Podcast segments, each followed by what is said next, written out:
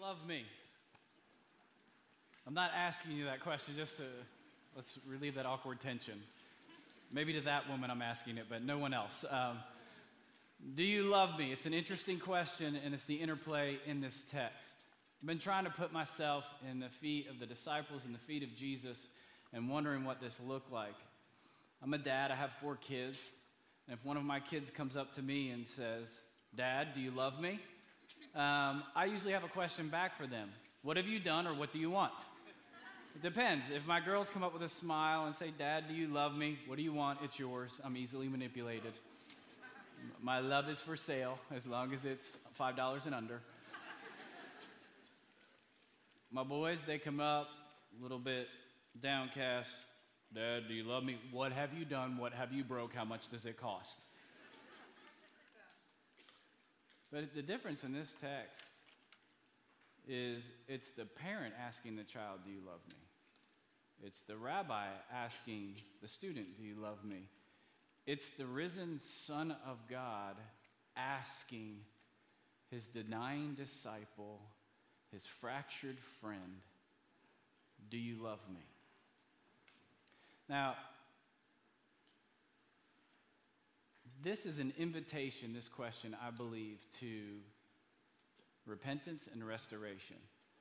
So, not to catch you off guard, in about 15 minutes, I'm going to ask some of you in this room to stand to your feet and acknowledge that you need to be repent, you need to repent, and you need to be restored to Jesus.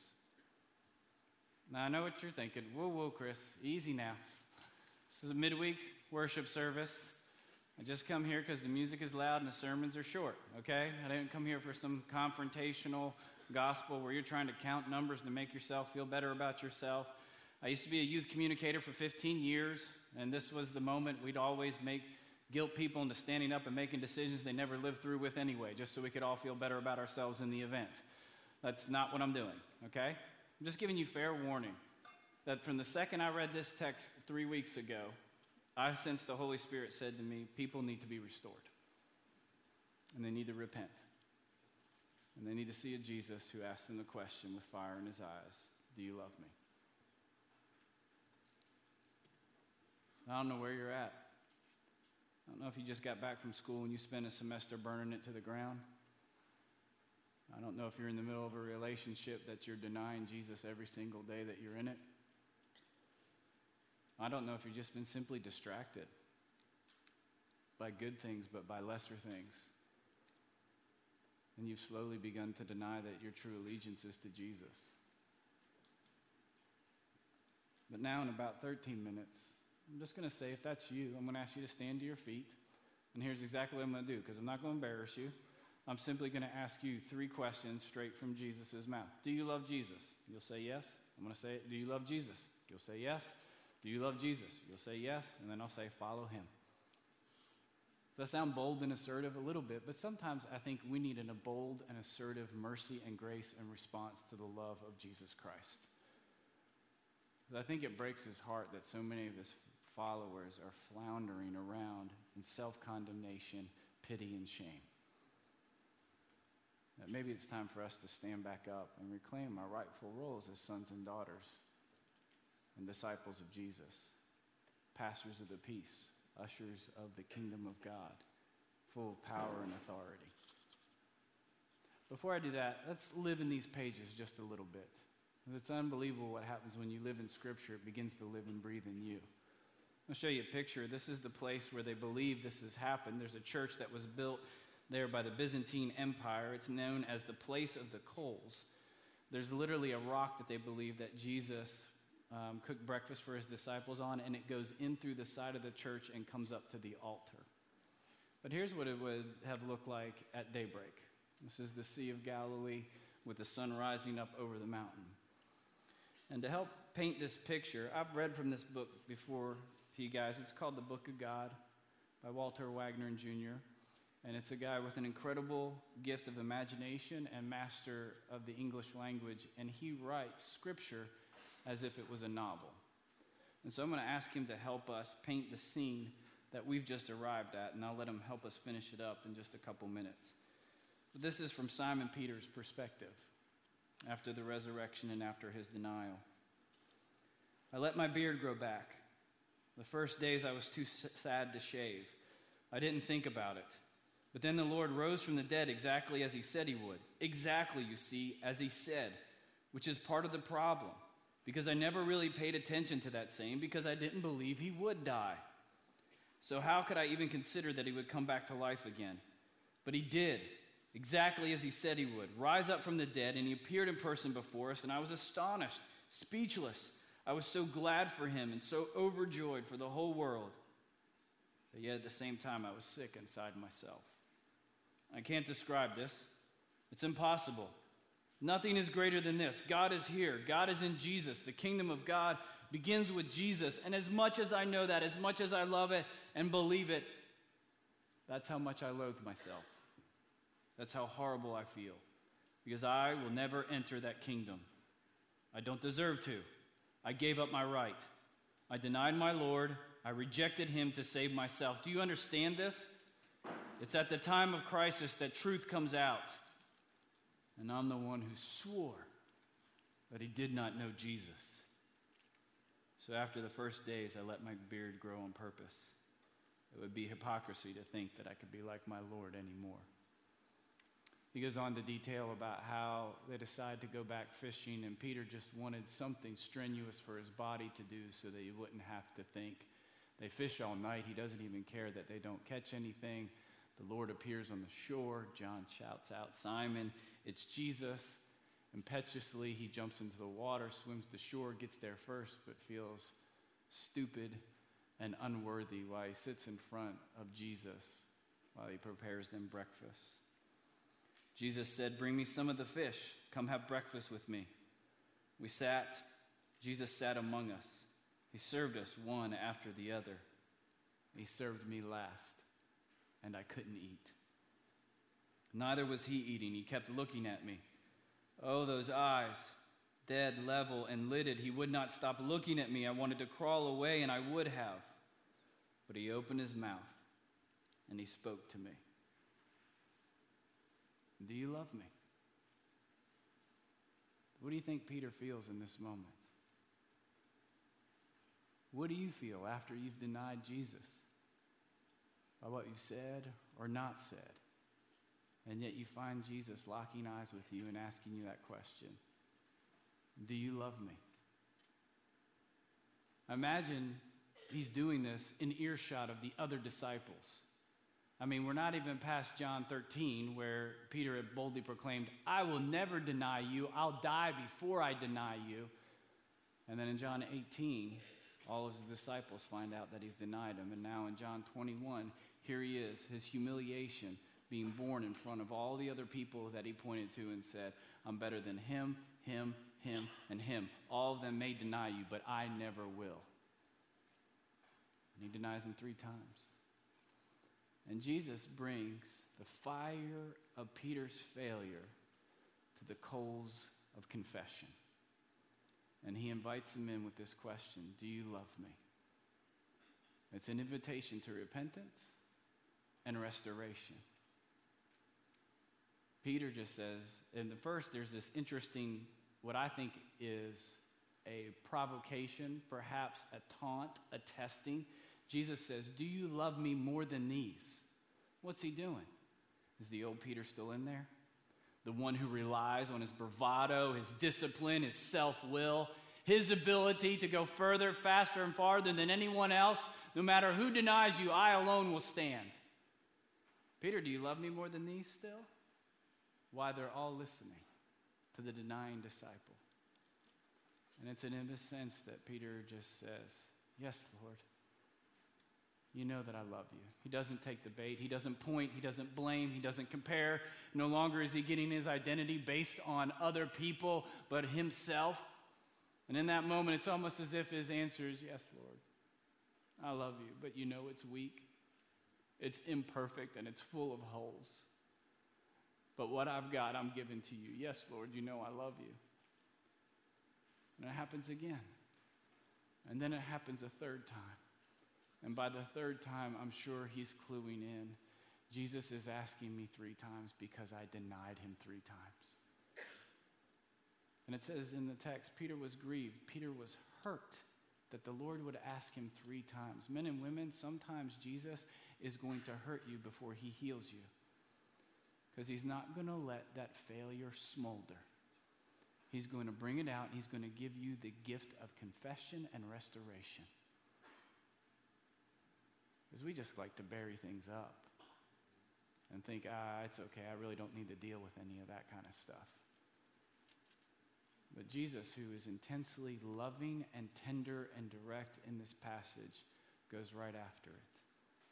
He's bringing them back to the start. He knows that all of us as Christians are going to need to begin again at some time. He knows that all of us are going to need to be reminded of who we are, that all of us who follow Jesus will fail at some point in time. And he's taking them back to the start. He's got the coals that signify the fire over which Peter denied him. He's called him Simon, son of John, not Peter, to take him back to who he was before he met Christ. And he's on the very shore where he first called him. And Jesus recalls him Follow me. It's still true. There's still a place even for those of us who feel disqualified and disinherited based on our inability to live up to the standards that God has for us. If we will repent and be restored, the call will come again follow me. There is a place for you in my kingdom. Now, Jesus really didn't have to have this conversation with him, did he? Isn't he being a little bit of a condescending adult? Sit down, Peter, in front of all your brothers and sisters here, and let's walk back through this, all right? Do you love me? Yes, Lord, you know that I do. Do you love me? Is Jesus vindictive? Is he doing it just to make an example out of him? He could have just made, waved his magic wand from Ollivanders and just gone, hey, you're forgiven. It never even happened. Poof, poof, poof, we're good. But he doesn't. I want you to imagine for a minute what it would be like if Peter never had this conversation with Jesus that they never addressed his failure. I think one or two things would have happened to Peter. He would have doubled down on his bravado and his zeal. He would have packed that failure and that secrecy and that shame, and he would have been the staunchest disciple leader you had ever seen. And when you came across him, you better not cross him. He would be unforgiving with failure, he would be inflexible for those who compromise, and he would not tolerate fools lightly. I bet he never would have went to Cornelius' house in Acts chapter 10 and understood that the Holy Spirit is also for the Gentiles. In Galatians chapter 1, when Paul, a persecutor of their church, came to spend 15 days with him, he wouldn't even have let him got through the front door. And then in Galatians chapter 2, when Paul has to openly rebuke Peter for sitting with just the Jews, do you think the echoes of Do you love me are still ringing in his ear? because now his pride has been purified into humility on the coals of his confession and through the fire of his failure. Hey, future leaders, some of the most significant things that you're going to go through are your failures. Stop hiding them, stop running from them, and take them straight to the feet of Jesus. It is the anvil on which he shapes our character, so why are we so ashamed of them? He did it for the leader of his first church, and he'll do it for you again. It is part of the process of following Jesus. And if you're going to continue to follow him, his grace and his mercy have to actually be real. If not, Peter never has this conversation. All of his preaching is just licking the pictures in the cookbook for a recipe he's never tasted. When he talks about love, mercy, and forgiveness, he's selling something he's never experienced. Or he never has this conversation with Jesus and he withdraws. Shoulders perpetually slumped, face eternally downcast.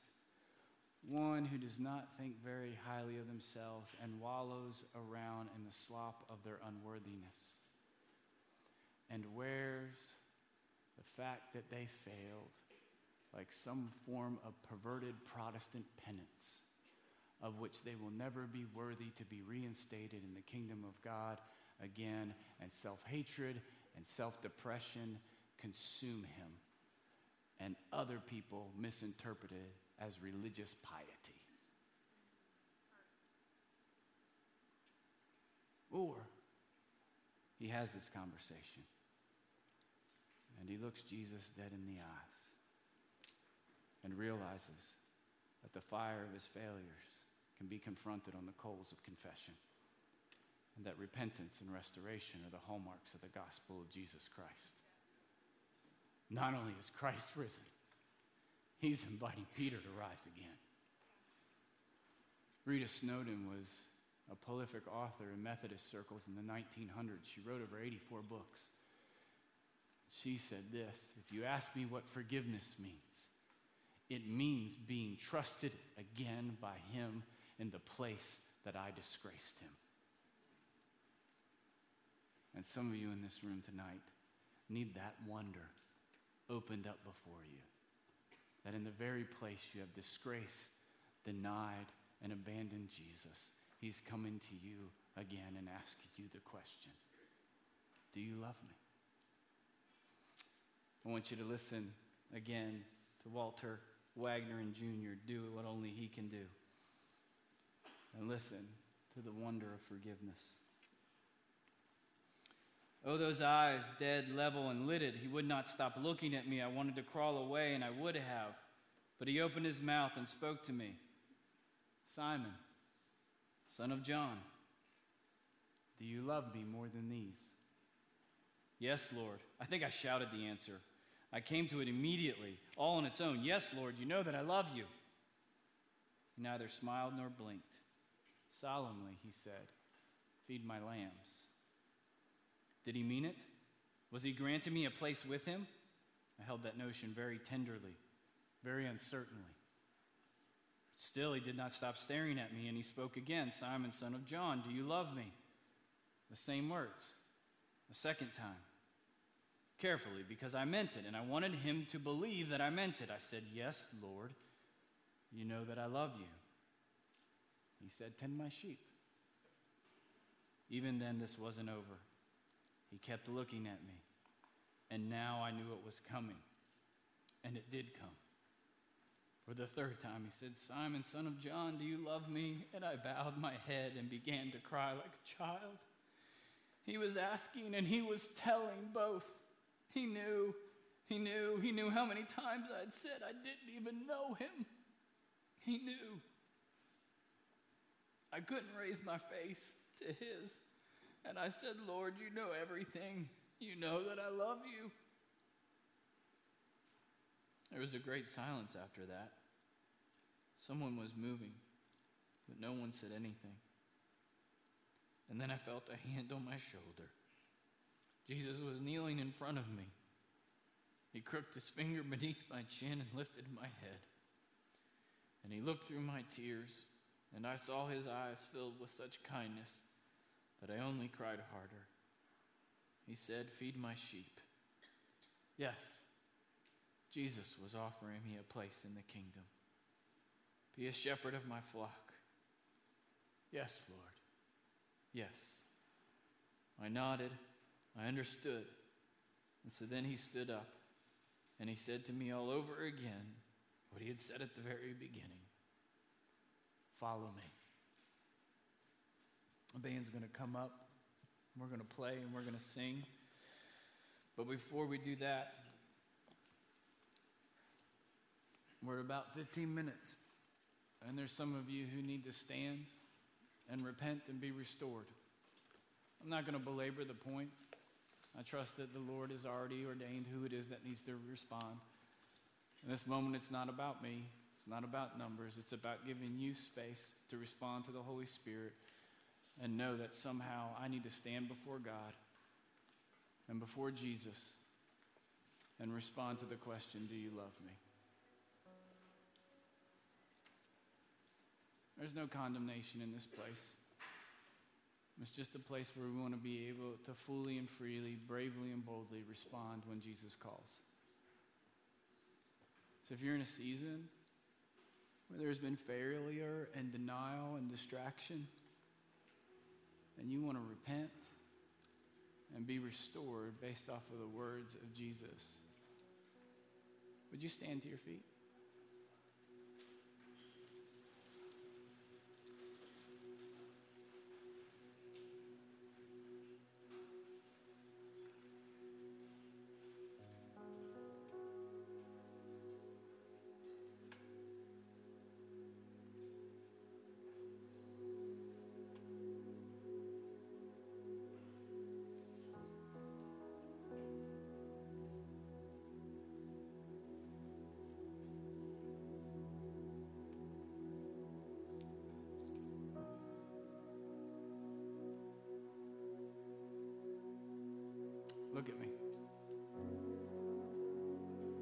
Guilt and shame off of you.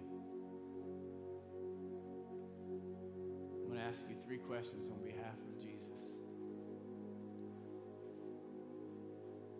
If you'll just reply, Yes, Lord, you know that I love you.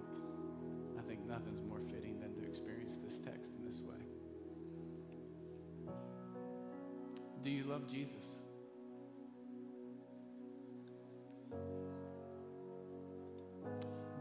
Jesus?